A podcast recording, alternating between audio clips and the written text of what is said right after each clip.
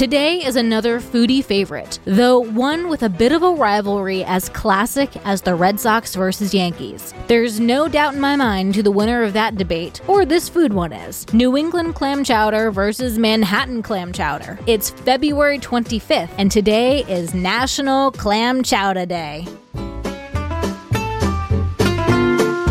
Welcome to Taco Cast Podcast. Every day is a holiday. No, really, it is. Did you know that literally every day is a holiday? I don't know about you, but I love having a reason to celebrate every day. Whether it's your favorite foods day or something else totally random, happy holiday to you. Your host here is a Boston native and partial to the creamy New England clam chowder version, and in my opinion, the only version worth talking about. And I've got good reason to think so. The staple dish dates back to the 1700s. So after a couple hundred years of recipe perfecting goodness, I think we've got this one down pat. Now, this food was originally considered to be a poor man's food, with the very first chowders made from fish and vegetables. Clams were introduced by Native Americans in the 1800s, and in 1836, Boston's Union Oyster House opened, which is still in operation today and is considered to be the spot for the world's best clam chowder. New England clam chowder is cream based with clams, potatoes, onions, and spices, and utterly delicious. The only other way to have it, aside from the New England way, is the San Francisco way, served in a sourdough bread bowl. So eat up, chowder heads, and have a cup or a bowl. Happy holiday, everyone, and I'll see you tomorrow.